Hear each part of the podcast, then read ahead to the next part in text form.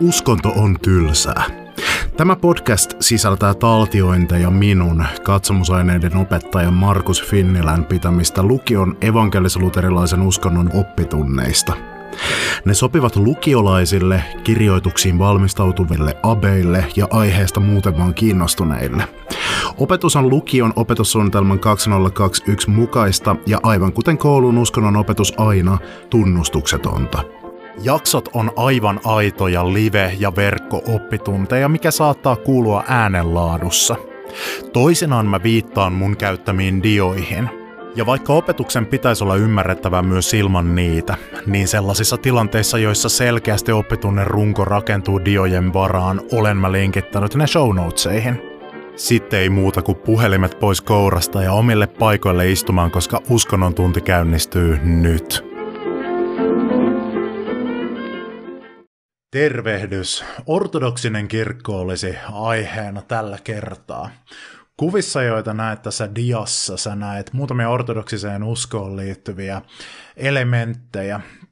Aivan tuossa keskellä menee kreikankielinen teksti, jossa minun huonolla kreikan ääntämyksellä lukee jotain sellaista kuin Kirje Jesu Christe, Ietu Theu eleison meton amartolon, mikä tarkoittaa, että Herra Jeesus Kristus, Jumalan poika, armahda minua syntistä. Tuo on niin sanottu Jeesuksen rukous. Rukous, mitä jotkut munkit toistaa päivässä ja nunnat niin kuin tuhansia ja tuhansia kertoja synkronoituna hengityksen kanssa. Siten koettaen pikkuhiljaa päästä sanojen tuolle puolelle Jumalan mystiseen kokemiseen. Vasemmassa yläkulmassa kuvakollaasissa näet, kuinka ortodoksinen pappi siinä vihkii äh, si, äh, käyttöä ja siunaa siunatulla vedellä avaruusasemaa, äh, vai onkohan se avaruus luotain, joka on lähtemässä avaruuteen. Tämä modernin tieteen sekä ikivanhojen perinteiden yhdistyminen sekä uskon yhdistyminen tällaisiin asioihin, mitkä mitkä tuntuu tosi maallisilta, tai toisaalta taivaallisilta avaruusasemat, niin se on hyvin keskeistä ortodoksisuudelle, joka näkee, että tässä uskossa on jotenkin kysymys siitä, että Jumalan todellisuus tulee esiin tässä materiaalisessa todellisuudessa. Tuossa tuollainen rouva oikeassa yläkulmassa on kaupittelemassa pääsiäismunia ja erilaisia tämmöisiä koristeita ja kankaita, jotka liittyvät erilaisiin ortodoksisiin aiheisiin. Kuva toimii pienenä kurkkauksena ortodoksiseen perinteeseen, jossa siis pääsiäinen on vuoden suurin juhla. Pääsiäisen jälkeen ortodoksien on tapana tervehtiä toisiaan sanomalla Kristus nousi kuolleista, ja siihen kuuluu vastata, että totisesti nousi. Sitten tuossa vielä kuva alhaalla Valamon luostarin vanhan kirkon salista. Valamon luostari on Suomessa oleva munkkiluostari, joka toimii ortodoksisen kirkon piirissä siis. Ja Toi on hyvin kaunis tuo Valamon vanha kirkko. Kenties huomaat, että tuossa kirkosalissa ei ole penkkejä ollenkaan. Ortodoksisissa kirkoissa on tapana, että seistään koko sen jumalapalveluksen ajan. Toi on myös suorastaan vuorattu pyhillä kuvilla eli ikoneilla, joilla on hyvin tärkeä merkitys ortodoksisessa kirkossa. Palataan niihin tuossa myöhemmin kohta.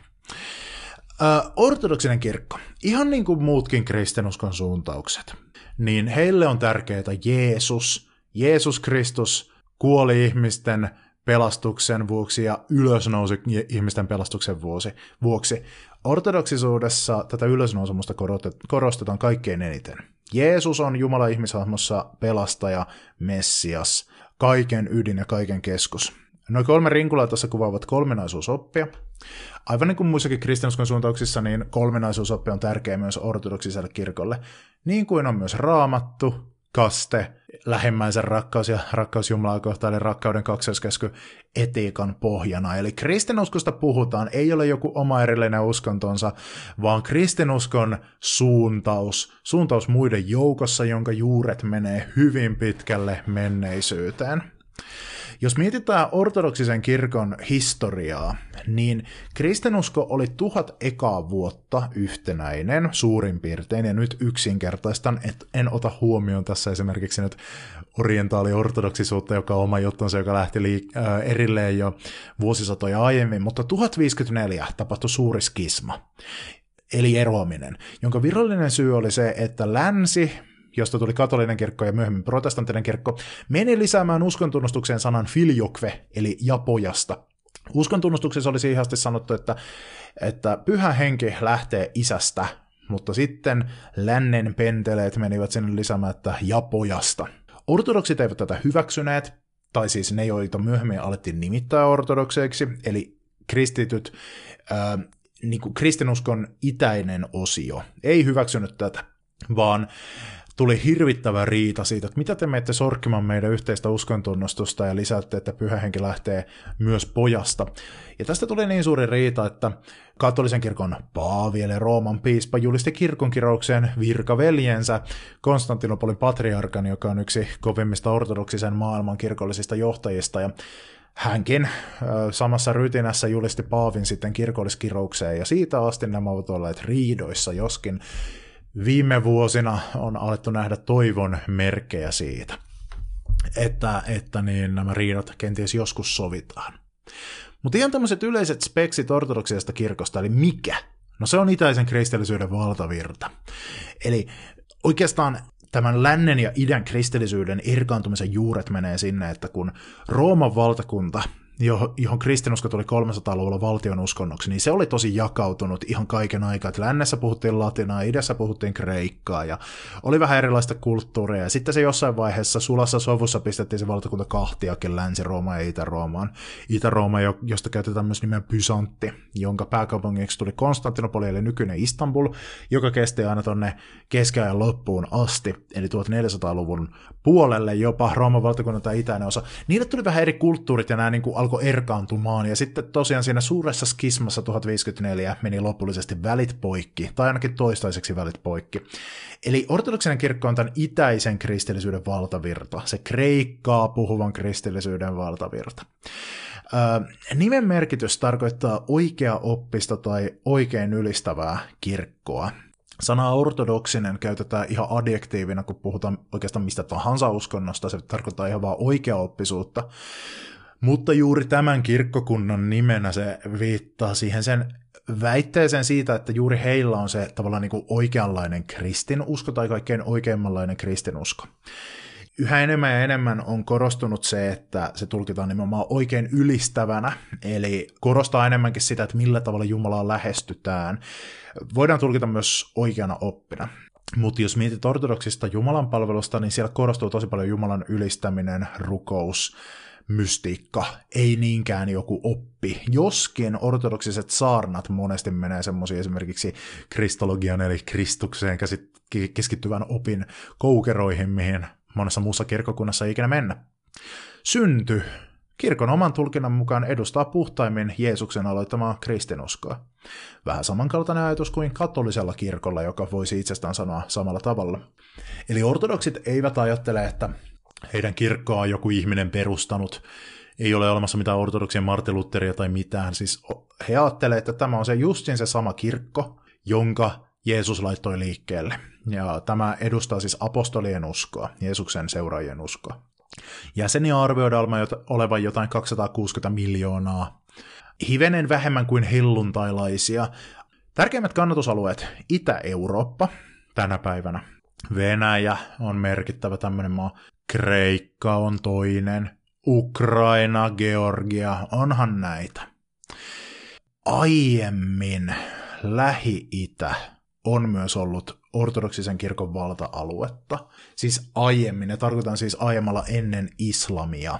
Siellä on ollut ortodoksisuus tai sitä jokseenkin muistuttava orientaaliortodoksisuus, joka lähti li- äh, erilleen muusta kristikunnasta jo joskus paljon paljon ennen tuota suurta skismaa niin se on ollut siellä valloilla ja sitten islam on vähän niin kuin ottanut sitten sen paikan, mutta pieniä yhteisöjä on siellä täällä. Turkki ei varsinaisesti ole lä- lähi tai ainakaan usein sitä ei luokitella siihen, mutta Turkki on yksi mer- mielenkiintoinen paikka, että siellähän on Istanbul, eli entinen Konstantinopoli, ja nyt mä oon jo kerran maininnut Konstantinopolin patriarkan, joka edelleen majailee siellä, mutta Turkkihan on tosi voimakkaasti islamilainen valtio nykyään. Siellä on pienen pieni vähemmistö ortodokseja, mutta se edelleen muistuttaa siitä, että aikoinaan se on ollut ortodoksisen kirkon ihan valta-aluetta, mutta Itä-Eurooppa tänä päivänä voitaisiin sanoa näin. Johto. Ei ole yhtä johtajaa, vaan monia paikallisia piispoja. Erityisen merkittäviä alueiden piispoja kutsutaan patriarkoiksi. Heistä tekee erityisen merkittävän semmoinen, että niillä, niiden hallitsemilla näillä alueilla eli patriarkaateilla, patriarkaateilla on tosi pitkä ja merkittävä historia kristinuskon historiassa, ja monesti on näin, että tai onkin näin, että patriarkkojen alaisuudessa sitten on muita piispoja. Esimerkiksi Suomen ortodoksisen kirkon piispat toimivat Konstantinopolin patriarkan alaisuudessa. Sitten on Moskovan patriarkka ja näitä. Ja, itse asiassa Moskova ja Konstantinopolin patriarkan välillä on viime aikoina ollut vähän semmoista kränää, että kumpi niistä onkaan kovempi jätkä. Mutta lähdetään katsomaan ortodoksisen kirkon opin eri piirteitä. Mm, tässä näet vieressäni ikonin. Ikonit on pyhiä kuvia, ne ei ole siis vaan mitään koristeita, vaan ne on tapa välittää sitä uskoa eteenpäin ja tapa myös harjoittaa sitä uskoa. Ikonia ei ikinä signeerata, eli, eli niitä ei pidetä taideteoksena, niitä ei siis pidetä siinä mielessä niin kuin taiteilijan itseilmaisun välineenä, vaan ikonin tekeminen on rukousta, se on hengellinen prosessi, se tehdään ihan tietyllä tavalla, siinä on tietyt tyylit, millä se tehdään, ja sitä käytetään rukouksen välineenä. Se on hyvin perinteikäs myös tämä tyyli. Vuosisadasta toiseen toistuu samat ikoniteemat, joskus tulee uusia, uusia mutta niitä ei niin kuin kauheasti vaihdella, ja se, niin kuin, se ei noudattele muun taiteen lainalaisuuksia. Tämä ikonikuva on muuten Kristuksen ylösnousemusta. Ylösnousemusikoni on tosi tyypillinen tuota niin, kuva-aihe. Ja näet siinä, että Jeesus seisoo kuoleman porttien, porttien päälle, jotka se on murskannut omalla ylösnousemuksellaan, ja kiskoo haudasta ulos ihmisiä. Toisesta haudasta se kiskoo jotain papparaista ja toisesta jotain mummoa. Ja nyt jos muistelet pääsiäiskertomuksia, niin voit miettiä, että no, et, et ehkä muista nyt, että Jeesuksen ylösnousemuksessa kerrottaisiin jostakin mummoja ja pappojen kiskomisesta, mutta palataan heihin kohta, keitä he ovat. Tämä on hyvin merkittävää ja kertoo jotain ortodoksista opista ja symboliikasta. Mutta tämä perinteikäs tyyli nyt johdattaa meidät kirkon traditioon, joka on tosi tärkeä ortodoksiselle kirkolle. Eli ortodoksista oppia hallitsee pyrkimys säilyttää apostolien ja kirkkoisien opettama usko muuttumattomana. He katsovat näin, että että kun Kristuksella oli apostolit, eli nämä 12 äijää ja sitten kasan muita tyyppejä, jonkin verran myös naisapostoleja, jotka siis saivat ylösnouselta Kristukselta velvoituksen ja oikeutuksen toimia apostolin virassa ja todistaa hänen ylösnousemusta, niin nämä apostolit opettivat sitten omille seuraajille ja varhaisille kristityille oman uskonsa. Ja sitten sitä uskoa tulkitsi eteenpäin kirkkoisät. Kirkkoisat oli noin vuosina 100-500 eläneitä kristittyjä teologeja, jotka sitten naputtelevat yhteen semmoiset jutut, mitä apostolit eivät vielä naputelleet, että oikeastaan e, mikä on vaikka Jumalan persoonien välinen suhde, niin kuin kolminaisuusoppi, tai että mikä on Kristuksen ihmisyyden ja jumaluuden välinen suhde. Ortodoksisessa kirkossa ajatellaan näin, että tämä paketti, minkä apostolit meille välitti, he sai sen tietenkin Kristukselta, ja jonka kirkkoisät sitten miettivät oikein pitkälle ja laativat tämmöisen uskon, niin sitähän ei sitten muuten muuteta, vaan kirkon velvollisuus on välittää tämä usko muuttumattomana eteenpäin sukupolvelta toiselle. Se, mikä tuli valmiiksi silloin about vuonna 500, silloin oli jo kaikki tärkeät opit käynnissä, niin se välitetään eteenpäin sellaisenaan. Jumalan palvelustavat, mitkä oli silloin käynnissä, ne on myös osa tätä pakettia, eli, eli ortodoksien kirkko välittää tätä eteenpäin. Tässä syystä esimerkiksi Jumalan palveluksissa ei käytetä musiikkia, tai, tai, äh, siis käytetään musiikkia, mutta ei käytetä soittoa, pelkästään ihmisääntä, koska se näyttää olevan se varhaisen kristillinen tapa. Ja käytetään semmoisia siis satoja vuosia sitten sävellettyjä sävelmiä. Joskus tulee jotakin semmoisia niinku uusia, mutta nekin perustuu niihin vanhoihin. Tämmöinen niinku innovatiivisuus ei kuulu siihen uskontoon. Muuten kyllä, siis todellakin siis soittaminen ja tämmöinen ja taide ja uudet innovaatiot kaikki siis ilman muuta, mutta kirkon sisällä säilytetään asiat sellaisena, kun ne on ollut joskus 500-luvulla. Ja jotain juttuja, mitä on ollut pakko keksiä sen jälkeen uusia, niin niitä toki, mutta mut siis kun joku juttu on joskus päätetty, niin sillä sitten mennään siihen asti, että Kristus tulee takaisin. Tällä turvataan se, että oikeasti säilyy se sanoma sellaisenaan, se koko paketti. Ulkopuoliset arvioijat kyllä pystyy osoittamaan sieltä niin semmoisia juttuja, että mitkä, mitkä olisi kehittynyt, mitkä ei välttämättä menekään ihan sinne alkuun asti, mutta niin kuin se on, se on niin kuin loputon kiista, mistä voisi niin kuin perustella suuntaan ja toiseen.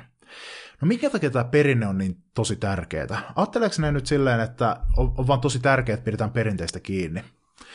Ja ajattelee, että kirkon traditio ei ole niin kuin mikään, mikään perinne muiden joukossa.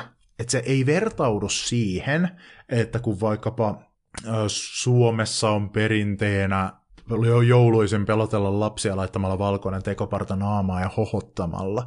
Se ei vertaudu semmoiseen perinteeseen, vaan se kirkon traditio itsessään on Jumalan puhetta ja ilmoitusta, niin kuin kristityt yleensäkin ajattelee raamatusta, mutta oikeastaan raamattukin on vain osa sitä kirkon traditiota, ja se traditio on semmoinen hullun tärkeä juttu. Eli pyhä henki puhuu traditiossa ja raamatussa.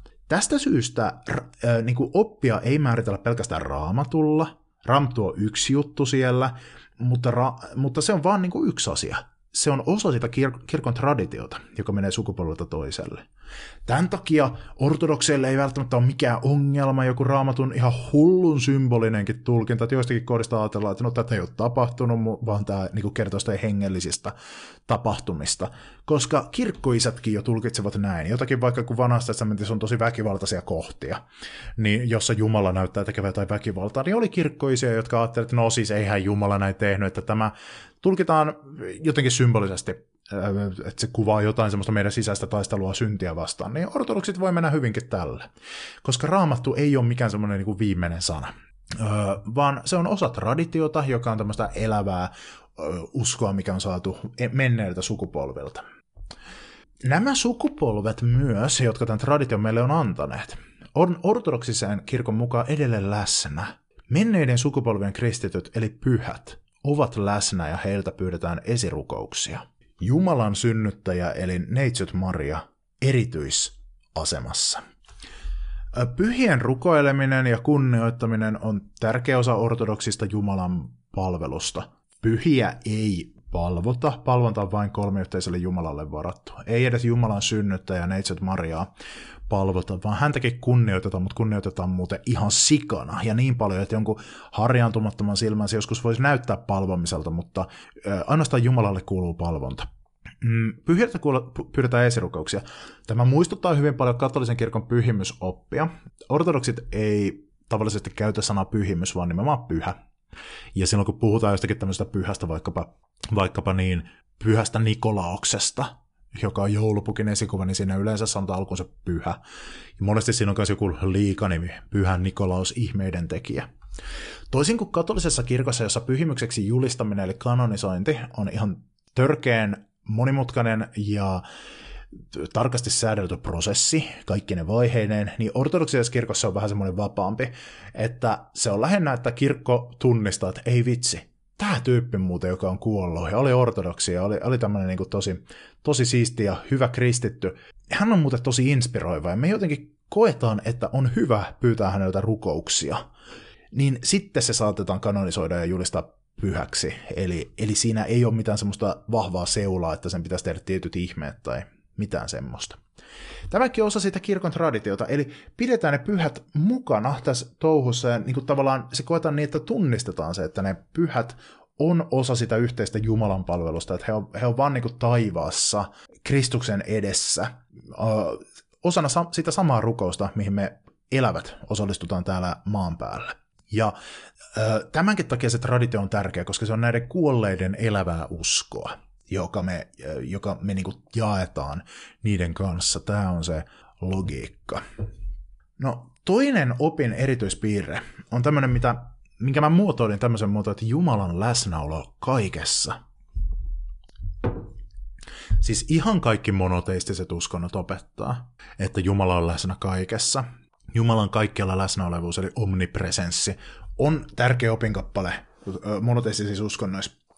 Mutta ortodokseilla siinä on semmoinen ihan oma viba. Kun lännen kristillisyydessä, eli katolisessa ja protestanttisessa kristillisyydessä yleensä ajatellaan, että tämä usko ja pelastus, se on semmoinen juttu, mikä, missä on kysymys siitä, että tämä elämä nyt tästä lusitaan pois, ja sit sä kuolet, ja sit sä pääset johonkin taivaaseen, Jumala antaa sulle synnit anteeksi.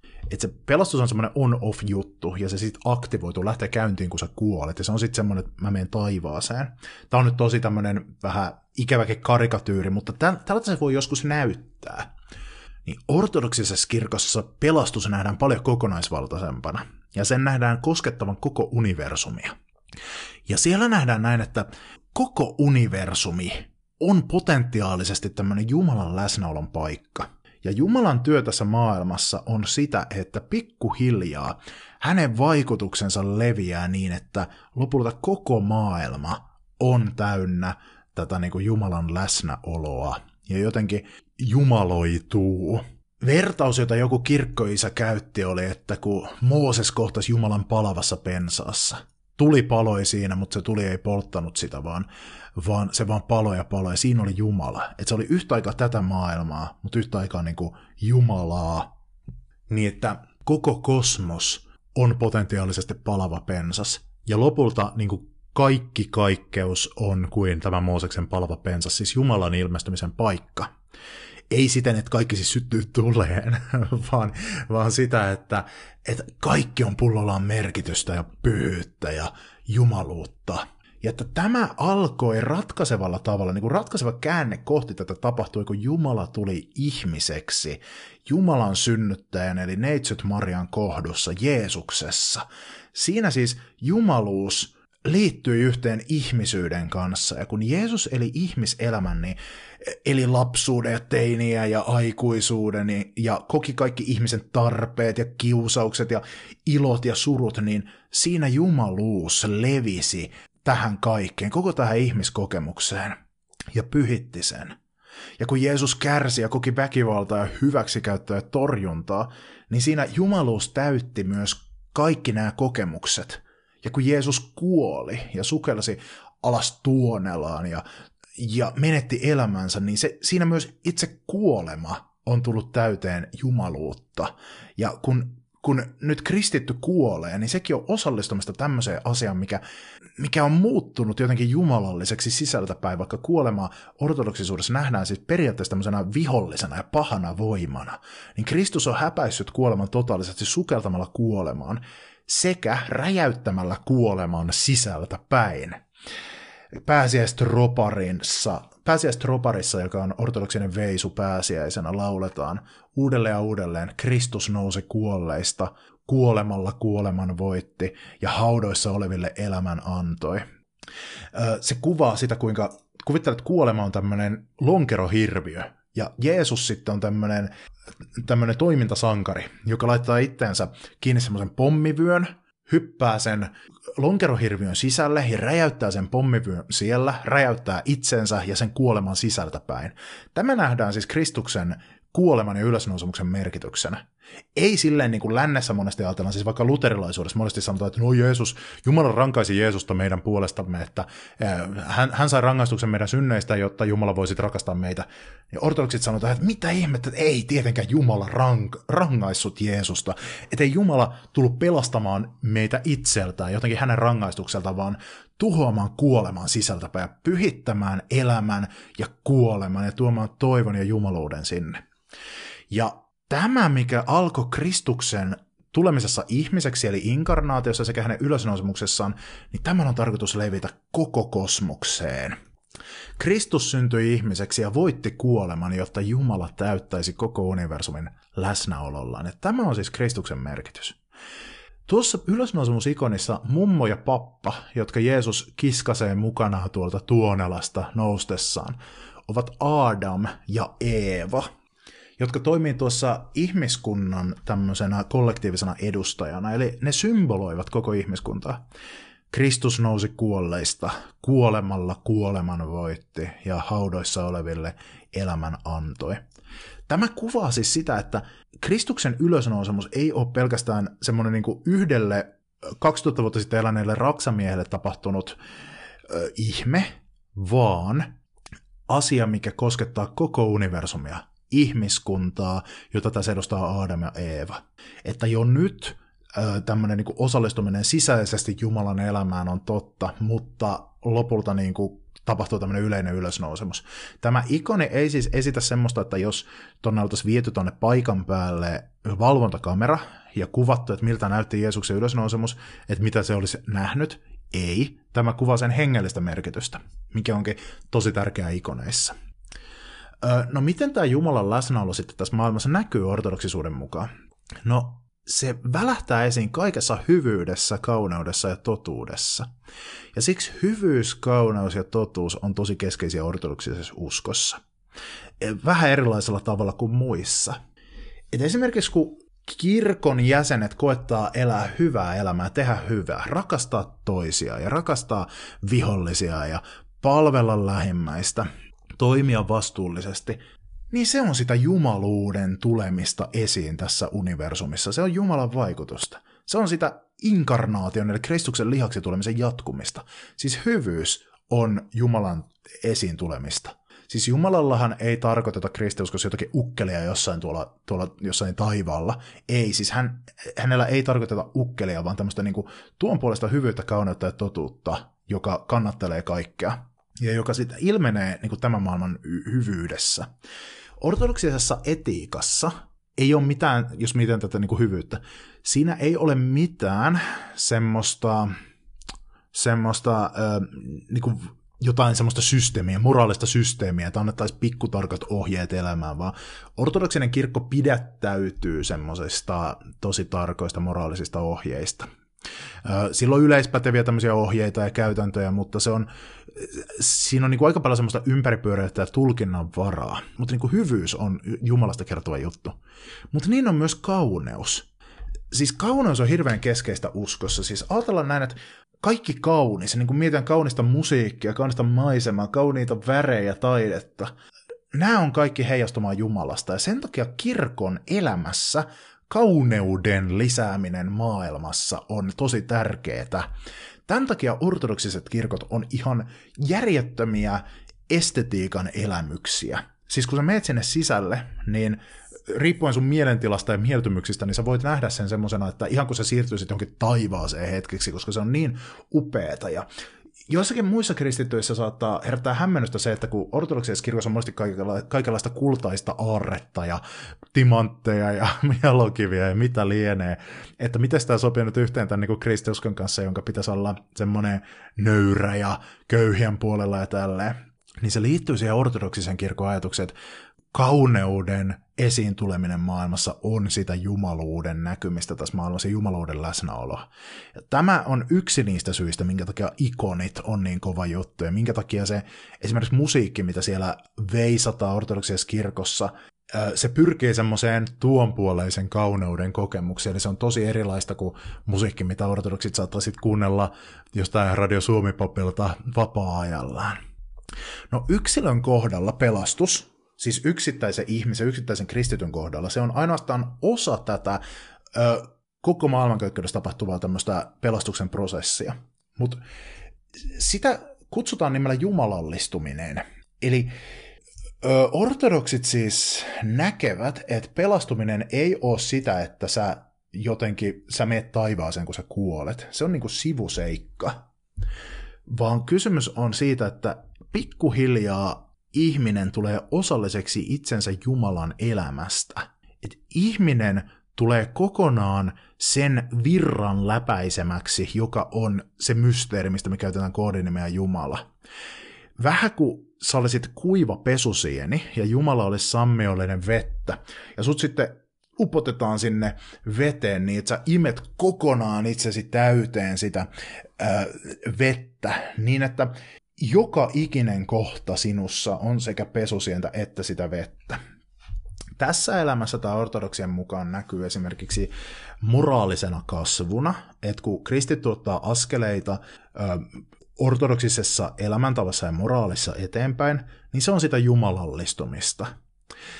Mutta se saavuttaa huippunsa sitten ikuisuudessa, jossa jumaluus ja ihmisyys kietoutuu niin vahvasti yhteen, että jokainen ihminen on kuin palava pensas, kävelevä palava pensas, siis totaalisesti hyvyyden, kauneuden ja totuuden läpäisemä. kirkkoisa Atanasius, jota kunnioitetaan kaikissa kirkkokunnissa, mutta ortodoksisuudessa erityisen kovasti, hän muotoili tämän jumalu, jumalallistumisen ajatuksen jopa niin radikaalisti, että se kuulostaa jo harhaoppiselta. Hän sanoi, että Jumala tuli ihmiseksi, jotta ihminen voisi tulla Jumalaksi. Jumala tuli ihmiseksi, jotta ihminen voisi tulla Jumalaksi.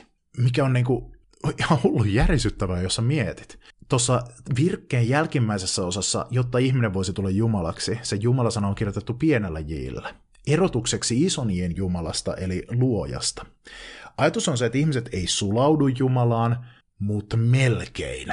Että et ihmiset tulee niin vahvasti osaksi Jumalan elämää, että jos enää yhtään vahvemmin olisi, niin sitten puhuttaisiin Jumalaan sulautumisesta. Mutta ihmisestä, samalla kun ihminen jumalallistuu, niin hän tulee myös totaalisesti omaksi itsekseen, parhaaksi versioksi itsestään ja siitä, mitä sä voisit olla, koska jokainen on pohjimmiltaan Jumalan kuva, ja jumalallistumisessa kasvetaan Jumalan kaltaiseksi. Tähän liittyy paljon semmoista, mikä ylittää tavallaan ihmisen käsityskyvyn ja sanat, ja ortodoksinen kirkko painottaakin paljon sitä, että, mutta ei, niin kuin, me ei tässä maailmassa pystytä tätä hoksaamaan, mutta että ihmiskunta on kutsuttu tulemaan osaksi kolmiyhteisen Jumalan tätä, sitä mitä on olla Jumala, niin ihmiskunta on kutsuttu tulemaan ottamaan osaa siihen niin paljon kuin on mahdollista ilman, että menetetään ihmisyyttä. Käytännön tasolla tämä jumalallistuminen ö, välittyy, tämä pelastava armo, joka tuo pelastusta eteenpäin, pelastus on siis prosessi, ei joku on-off-juttu ortodoksisuudessa, se tulee seitsemän sakramentin eli mysteerion välityksellä eteenpäin. Eli kaste, mirhavoitelu, ehtoollinen, katumus, sairaanvoitelu, avioliitto ja pappeus. Nämä on ortodoksisen kirkon seitsemän mysteeriota, jossa jollakin tavalla, missä ei, mihin ei lähdetä ottamaan semmoista syvällistä kantaa. Ortodoksinen kirkko pidättäytyy siitä, että selitetään kauhean tyhjin nämä jutut, mutta ne tekee näitä juttuja, koska he ajattelevat, että tämä välittää Jumalan pelastavaa armoa ja sitä niin kuin jumalallistumista kristityn elämässä. Enstäksi kaste. Tyypillisesti vauvat kastetaan, ja ortodoksinen kirkko käyttää upotuskastetta. Eli vauvat upotetaan, ja myös jos aikuinen kastetaan, niin yleensä hänet upotetaan sitten sinne. Mirhavoitelu on konfirmaation vastine tietyssä mielessä. Siveltimellä mirhaa, eli tämmöistä siunattua voidetta, laitetaan kasteen jälkeen ö, ihmiseen. Ihmiseen ö, ehtoollinen Ymmärretään, että se ei ole pelkästään symboli, vaan ehtoollisessa leipä ja viini ovat Herran ruumis ja veri, mutta ei lähetä sille linjalle kuin katolisessa kirkossa, että ajateltaisiin, että ne jotenkin muuttuu siinä tai mitään semmoista. Siihen ei oteta kantaa, mutta kun se on mysteeri, että siinä kun syödään leipää viiniä, niin ne on, on ehtoollisessa Kristuksen ruumis ja veri. Se tulee oikeastaan helposti ymmärrettäväksi, kun ajatellaan tämä ajatus siitä, että jumaluus ja fyysinen maailma ovat, ovat tavallaan niin kuin, ö, kietoutumassa yhteen, niin ehtoollisessa tämä, tämä on totta. Katumuksen sakramentti ö, on ripittäytymistä papille. Käydään tunnustamassa synnit papille, joka julistetaan ne anteeksi. Sairaanvoitelu on sitten sairaille, kuoleville, ö, taudeista kärsiville. Tämmöinen sakramentti tai mysteerio, joka, jolla vedotaan Jumalaan ja pyydetään parantamista tai apua siihen hetkeen. Avioliitto on sakramentti, se on ikuinen, tai, tai siis siinä mielessä ikuinen, että se päättyy sitten, kun toinen vähintään kuolee. Katolisessa kirkossahan avioliitto on sellainen, että sä voit mennä kerran naimisiin, et voi erota.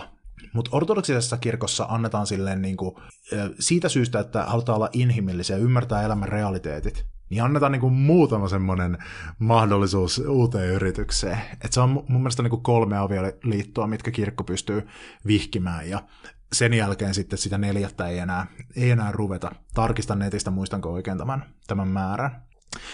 Ja sitten on pappeus. Pappeus on pelkästään miehille, muistan, mitä san- sanoin siitä, että siis se, miten on uskottu aiemmin, niin se koitetaan välittää sellaisena sukupolvelta toiselle. Eli esimerkiksi naispappeus ei voi olla juttu ortodoksisessa kirkossa tästä syystä. Ö, naisilla kyllä on siis semmoista jumalanpalveluksen johtoroolia, että kanttorit on monesti naisia, ja kanttorin rooli, e- eli niin kuin tästä niin kuin, se on siis periaatteessa kuoronjohtaja. Se on oikeastaan se, joka niin liidaa sitä Jumalan palvelusta eteenpäin. Mutta papeilla on sitten niin omat tehtävät siinä, että suitsutetaan ja hoidetaan sakramentit ja, ja tolleen, mutta naispappeus ei voi olla mikään juttu ortodoksisuudessa siitä syystä, että mysteerioita eli sakramentteja ei pystytä muuttamaan, koska sitten, sitten tavallaan se idea vähän niin kuin katoaisi, koska tarkoitus on välittää se paketti semmoisenaan sukupolvelta toiselle. Sama juttu pätee myös samaa sukupuolta olevia avioliittoon, eli ortodoksisessa kirkossa ei voi olla mikään juttu samaa sukupuolta olevia avioliitto, koska avioliitto on mysteerio, joka säilytetään semmoisenaan. Riippumatta siitä, mitä yksittäinen ortodoksi asiasta ajattelee. Mm, on kyllä siis tietenkin niin kuin saman sukupuolta olevien kanssa avioliitossa olevia ortodoksia, jotka on niin kuin hyväksyttyjä yhteisön jäseniä, käy siellä niin kirkossa ja ei siinä mitään, mutta se ei voi niin olla se niin mysteerio, avioliitto ei voi olla sellainen, koska se liittyy nimenomaan miehen ja naisen suhteeseen. Mielenkiintoisesti joskus, olikohan keskiajalla, on kyllä ortodoksisessa kirkossa ollut semmoista, semmoinen käytäntö kuin veljesliitto, jossa samaa sukupuolta olevia henkilöitä vihittiin häiden kaltaisilla toimilla semmoisen niin pysyvään sitoutuneeseen suhteeseen ja yhteiseen elämän jakamiseen ja kumppanuuteen. Mutta se erotus niin kuin nykyajan tämmöisistä, tämmöisiin samaa sukupuolta olevia avioliittoihin siinä on, että siinä ei ollut siis mitään seksuaalista, ainakaan virallisesti ja avoimesti. Mutta joskus on niinku mietitty, että pitäisikö tämä elvyttää tämä veljesliiton tai ystävyysliiton konsepti ja, ja ottaa se niinku käyttöön esimerkiksi samaa sukupuolta oleville parisuhteille, mutta, mutta eipä toistaiseksi. Siis ortodoksinen kirkko tekee tämmöisiä uudistuksia ja innovaatioita aivan törkeä hitaasti, törkeän harvoin, koska se on, se on niin semmoinen, ne ajattelee, että meillä on jotain niin arvokasta ja säilyttämisen arvosta, että me ei nyt haluta mokata tätä hommaa keksimällä jotain omia sekoiluja siihen, ja sitten tämä menee pilalle seuraavilta sukupolvilta. Ö, sakramenttien määrä itse asiassa ortodoksisuudessa ei ole mitenkään määritelty tarkasti, vai joskus niin kuin esimerkiksi jotain hautaamistakin tai munkiksi tai nunnaksi vihkimistä pidetään sakramenttina. Eli se on vähän semmoinen vapaampi juttu kuin vaikka katolisessa kirkossa. Mutta nämä seitsemän on semmoiset yleiset ja semmoiset kaikkien tunnustamat, että näillä mennään, näillä mysteerioilla. Öö, ennen kuin sanon mystiikasta mitään, niin mainittakoon vielä se, että papit saa olla naimisissa ortodoksisessa kirkossa. Pappi ei saa mennä naimisiin, eli kun sut on vihitty papiksi, niin sä et saa enää mennä naimisiin, mutta jos sä oot naimisissa, kun sä tulet papiksi, niin ilman muuta. Pappeudessa on kolme leveliä. Alin taso on diakoni, Monessa muussa kirkkokunnassa diakoni tarkoittaa köyhistä ja vähäosaisista huolta pitävää ja heitä auttavaa tyyppiä, mutta ortodoksisessa kirkossa diakoni on pappeuden alin aste, eh, joka avustaa niin kuin pappeja esimerkiksi Jumalan palveluksessa. Sitten tokan levelin pappi on ihan vaan pappi, ja sitten kaikkein kovimman levelin pappi on piispa, joka johtaa hiippakuntaa. Ja piispa voi sitten olla kovimmillaan patriarkka. Piispojen täytyy olla naimattomia, Eli piispojen pitää olla selibaattia naimattomuuteen sitoutuneita tyyppejä. Tästä syystä ortodoksisen kirkon piispat monesti on taustaltaan joko leskiä, eli heidän ö, puoliso on kuollut, eli silloin voi olla piispa, tai sitten munkkeja. Munkit on naimattomia ja selibaattiin sitoutuneita, joten monesti, jos munkki on myös pappi, niin hänestä voi sitten tulla piispa. Mutta sitten vielä yksi opin erityispiirre painotus on mystiikka, Mystiikalla tarkoitetaan eri uskonnoissa olevaa semmoista hengellisyyden tyyliä, jossa korostetaan sitä, että Jumala on sanoin kuvaamaton, tai, tai perimmäinen todellisuus on semmoinen, mikä pohjimmiltaan ei mahdu meidän sanoihin eikä ole meidän käsitettävissä. Ja sen takia kaikki sanat, mitä siitä sanotaan, on parhaimmillaankin vain vertauskuvaa, ja pahimmillaankin öö, niin kuin harhaanjohtavaa. Mutta Jumala voidaan kohdata sisäisesti. Ortodoksinen kirkko siis korostaa sitä, että kuinka totaalisen tuntematon Jumalan olemus on. Että Jumala tunnetaan ainoastaan tämmöisestä, siinä käytetään hauskaa termiä, energioista, eli Jumalan tämmöisestä jotenkin ul- ulkoisesta ilmenemisestä, miten Jumala ilmenee, mutta Jumala itse on tuntematon ja kaikkien meidän sanojen tuolla puolen. Tämän takia hurskas ortodoksi saattaa aivan hyvin sanoa, että, että Jumala ei ole olemassa, koska olemassaolokin on liian pientä Jumalalle – että Jumala on hyvin todellinen, mutta ei hän ole olemassa, koska hän on jotain ihan muuta.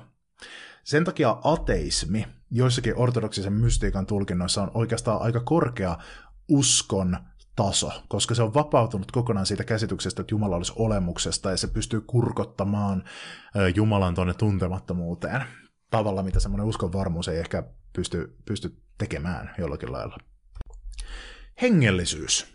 Eli käytännön tämmöinen uskonharjoitus sitten seuraavaksi. Äsken puhuttiin opista, vähän on mystiikan tasolla siirryttiin kohti hengellisyyttä. Katsotaan nyt, että mitä se sitten käytännössä on. Puhetta on ollut jo ikoneista. Ne on hyvin keskeisiä ortodoksisuudessa. Ja tuossa kirkkokuvassa näet sika monta ikonia. Osa niistä esittää Kristusta, osa Jumalan synnyttäjää, osa pyhiä, osa enkeleitä. Ne on pyhiä kuvia, joita kunnioitetaan ja joiden edessä rukoillaan. Ja niiden eteen myös sytytetään tuohuksia, jotka on mehiläisvahakynttilöitä, jonka sytyttäminen itsessään on jo rukouksen teko. Ortodoksi kodeissa tyypillisesti on ikoneita, tuomassa tavallaan sinne sen jumalallisen pyhyyden ja muistuttamassa Jumalan todellisuudesta arjen keskellä. Ikoni tehdään puupinnalle maalaamalla, temperaväreillä. Mulla on tässä pieni ikoni mun kädessä, niin se on tämmöinen matkaikoni, se menee tälleen nippuun ja sitten siitä pystytään avaamaan ovet. Siinä on keskellä Jeesus ja sitten sivuilla on arkkeenkelit Mikael ja Gabriel. Tämä on mulla tässä, mä en ole ortodoksi, mutta mulla on muutamia ikoneita kuitenkin, eli se ei ole pelkästään ortodoksia juttu, mutta ortodoksisuudessa on hullun tärkeä. Ikonien edessä rukoillaan ja niitä ikoneita kunnioitetaan. Ja ajatellaan, että kun sä kunnioitat ikonia, niin silloin sä kunnioitat sitä ikonin kuvaamaa asiaa. Kun sä halveksit ikonia tai jätät sen huomiotta, sä halveksit sitä asiaa, mitä se kuvaa, jätät huomiotta sen asian, mitä se kuvaa. Ikoneita ei palvota. Ö, Kristusta palvotaan, Jumalaa palvotaan ja ö, pyhiä kunnioitetaan. Ikonien kunnioittaminen on sen asian kunnioittamista, mitä se kuvaa, ja Jumalan kohdalla ja Kristuksen kohdalla ö, palvomista, sen palvomista, ei sitä esinettä. Mutta minkä takia siihen sitten tarvitaan tätä esinettä? Koska ortodoksinen kirkko ajattelee, että tässä uskossa on kysymys siitä, että fyysinen maailma tulee ikään kuin palavaksi pensaaksi, tulee täyteen sitä kuin pesusieni sitä jumaluutta. Ja tässä on pala siis asiaa tässä ikonissa, joka on yhtä aikaa tätä maailmaa ja yhtä aikaa tuon puolesta maailmaa ja tuo sen näkyväksi. Joskus käytetään tällaista vertausta, että ikkuna taivaaseen. Kuvittele semmoista siis äh, puoliläpäisevää peiliä, joka on jossakin kuulusteluhuoneessa, joka kun poliisi kuulustelee rosvoa, niin se näyttää peililtä, mutta toiselta puolelta siellä kyttääkin kauhean kasa muita poliiseja. Ikonin idea on vähän samalla ta- samanlainen, että tältä puolelta se näyttää maalaukselta, mutta toiselta puolelta siinä on tämmöinen niin kuin sisäinen puoli, jos, joka niin kuin tavallaan tuo se, josta se niin kuin hengellinen todellisuus katselee meitä. Tämä on kaikki vertauskuvallista puhetta. Muista, että mystiikkaa, uskon sanoin kuvaamatonta, ku, tässä sanoin kuvaamatonta ulottuvuutta tässä koko ajan niin kuin pidetään nyt mielessä. Jumalan palvelukset on sitten tärkeä osa hengellisyyttä. Esimerkiksi liturgiat ja vigiliat on Jumalan palveluksen tyyppejä. Siellä seistään, paitsi jos oot vanha tai sairas tai muuten vaan laiska, niin monesti siellä on muutamia penkkejä sitten ympäriinsä. Jumalan palvelukset on semmoista niin kuin yhteisöllistä rukousta, jossa esimerkiksi niin suitsutetaan ja poltetaan tuohuksia, ja siellä on vähän semmoinen meininki, että sinne voi niinku tulla kesken kaiken lähteä kesken kaiken, siellä voi, niinku, kun tulee semmoinen fiilis, niin käydä sytyttää tuohuksia jonkun etä, ikoni eteen ja mennä omalle paikalle. Jumalan palveluksessa, kun siltä tuntuu, niin tehdään ristinmerkkiä, ja kumarretaan sitten sen perään. Esimerkiksi kun mainitaan pyhä kolminaisuus tai joku sen persoonista, tehdään ristimerkki, tai sitten kun tulee itselle semmoinen fiilis, äh, siellä on paljon liikettä, se on, siellä on paljon niinku tämmöistä äh, mysteeriä, jatkuvaa rukousta. Pappi on paljon selin kirkkokansaan, johtuen siitä, että se ei ole esitys, minkä pappi pitää, vaan pappi johtaa niin kuin yhteen ja samaan suuntaan sinne ikoniseinään, eli ikonostaasiin päin rukousta ja ylistystä. Oikein ylistävä kirkko. Ja hän on niin kuin ykkösenä siinä muiden joukossa kohtaamassa sitä pyhyyttä ja johtamassa muita siihen suuntaan. Siinä on kaikki aistit mukana. Se on ensinnäkin visuaalisesti niin näyttävää, koska siellä on ikoneita, pyritään tähän kauneuteen. Se on, siellä on korvin kuultavaa asiaa tätä ihmisääntä, joka, joka kuuluu, siellä on kilinää, mitä kuuluu jostakin suitsutusasteoista. Makuaiste on mukana ehtoollisessa. Ehtoolliselle saa osallistua ortodoksit. Leipä, mitä käytetään, on tyypillisesti semmoista hapatettua eli pehmeätä leipää. Ne, jotka ei ole ortodokseja, saa kuitenkin vieraanvaraisuuden nimissä tämmöistä jälkiviiniä juoda, joka ei ole sitä ehtoollisviiniä varsinaisesti, ja ö, semmoista siunattua leipääkin maistaa. Eli tällä halutaan niin kuin antaa pieni maisteainen siitä myös niille, jotka ei ole ortodoksia, mutta se ei ole se ehtoollisen mysteerio. Hajuaiste on mukana siinä, että siellä esimerkiksi suitsutukset on kova juttu, joka tuo sinne semmoisen omalla tavallaan pyhän tunnelman äh, tuoksun kautta tuntoaisti siinä, kun sä seisoskelet ja sun jaloissa alkaa tuntua väsyneeltä, tai kun sä meet pussaamaan jotakin ikonia, niin sä tunnet sen puun sun huulillasi, tai kun sä kosket mehiläisvahakynttilän, sä tunnet sen mielenkiintoisen pinnan tuntuman, kun sä laitat sen siihen jalustaan. Tämä on niin kuin kaikille aisteille, koska ajatellaan, että usko on tosi kokonaisvaltainen, pelastus ja jumalallistuminen ei ole vain joku sun sisään joku sielun juttu. Ajan pyhittäminen on konsepti, joka myös liittyy hengellisyyteen. Sillä viitataan siihen, että kun me helposti eletään meidän elämää sille, että tulevan päivä toisen jälkeen, kaikki päivät on samanlaisia, niin ortodoksisuudessa on kehitetty, kehitetty tämmöinen tekniikka, millä itse aika saadaan valjastettua tämmöisten hengellisten asioiden äm, vankkureiksi. Ja se tapahtuu rytmittämällä aikaa kirkkovuoden vaiheilla. Kirkkovuoden eri juhlat eivät ole ortodoksialle vaan semmoinen, no kiva perinne ja juhlitaan, jos jaksetaan, vaan niin kuin, tai joku semmoinen, että no se on semmoinen vähän, että siinä on tiettyä siistiä symboliikkaa, että juhli jos huvittaa. Ei, siis ortodoksisuudessa oikeasti ajatellaan, että näiden aikojen viettäminen on ihan sika merkittävää ja saa sussa aikaan hengellistä muutosta ja yhdistää sut kirkon perinteeseen. Kaikkein suurin juhla on pääsiäinen. Se on juhla, jolloin Kristus voitti kuoleman kuolemalla. Silloin elämä voitti kuoleman ja ihmiskunta lunastettiin. Pääsiäisliturgia, pääsiäisyön liturgia televisioidaan aina televisiosta ja ne on tosi suosittuja kirkkopyhiä ja siihen kuuluu esimerkiksi, että lähdetään yhtäkkiä kiertämään sitä kirkkoa ympäri, ympäri ristisaatossa ulkopuolella ja kaikkea tämmöistä. Se on suuri juhla. Pääsiäismunat ja tämmöiset ja perinteet ja herkuttelu ja kaikki tämmöinen kuuluu siihen. Ortodoksinen kirkko hyväksyy ja tukee tosi paljon semmoista elämästä nauttimista. Ja lisäksi se vastakohta eli askeesia. Eli se suosittelee myös ja, ja niin kuin opettaa, että kristityn elämään kuuluu osana hengellistä kasvua ja semmoista niin kuin täyden elämän elä, elämistä kuuluu myös semmoiset ajat, kun sä luovut jostakin ja elät askeettisesti. Askeesi tarkoittaa siis jostakin kivasta pidättäytymistä jonkun korkeamman hyvän saavuttamiseksi. Tämä näkyy esimerkiksi paastoissa. On monia paastoaikoja, joista tärkeimmät on ennen pääsiäistä ja ennen joulua. Pääsiäistä edeltävä paasto on se kaikkein isoin. Siinä valmistaudutaan pääsiäisen iloon.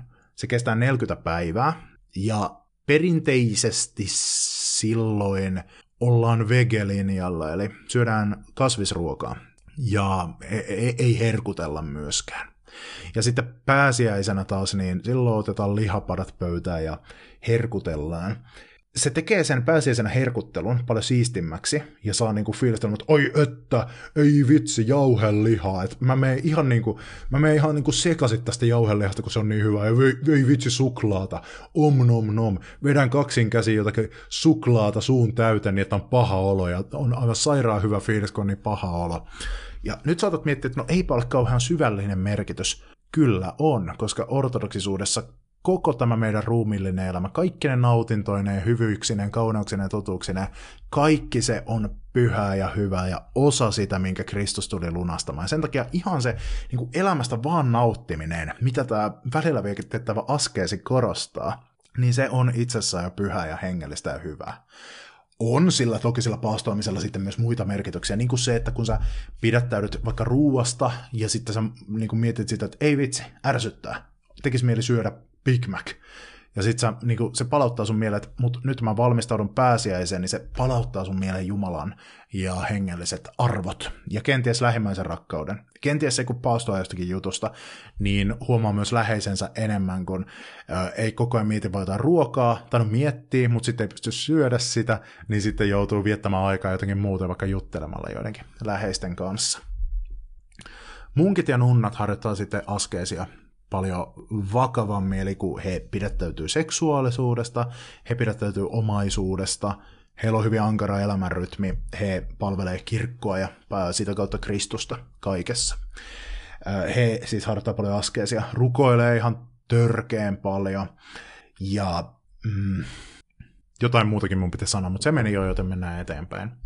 Sitten henkilökohtaisessa rukouselämässä kaksi tämmöistä tapaa on ensinnäkin ristinmerkki, joka on kehollinen rukous. Ortodoksit tekee sen niin, että pistetään kolme sormea yhteen, eli peukku, etusormi ja keskisormi, ja sitten pikkurille ja nimetön painetaan tuonne kämmen kuoppaan.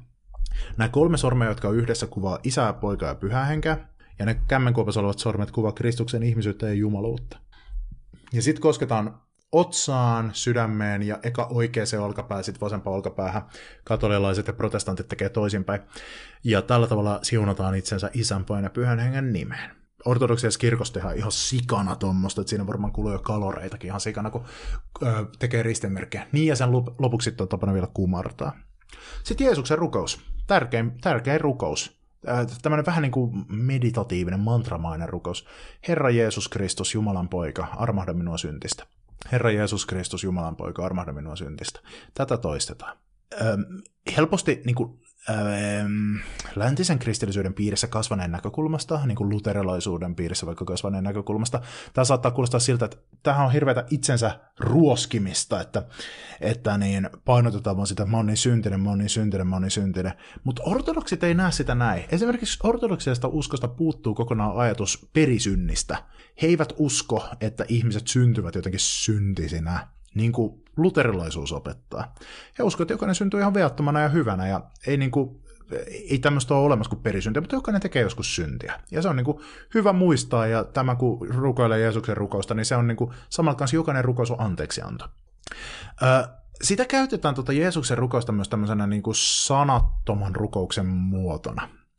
Tämmöinen hieman buddhalaista meditaatiota ja mindfulnessia, mutta kristillisellä jumalaviballa varustettuna muistuttava sanaton rukous, josta käytetään myös nimeä apofaattinen rukous tai kontemplaatio, on tosi merkittävä ortodoksisuudessa.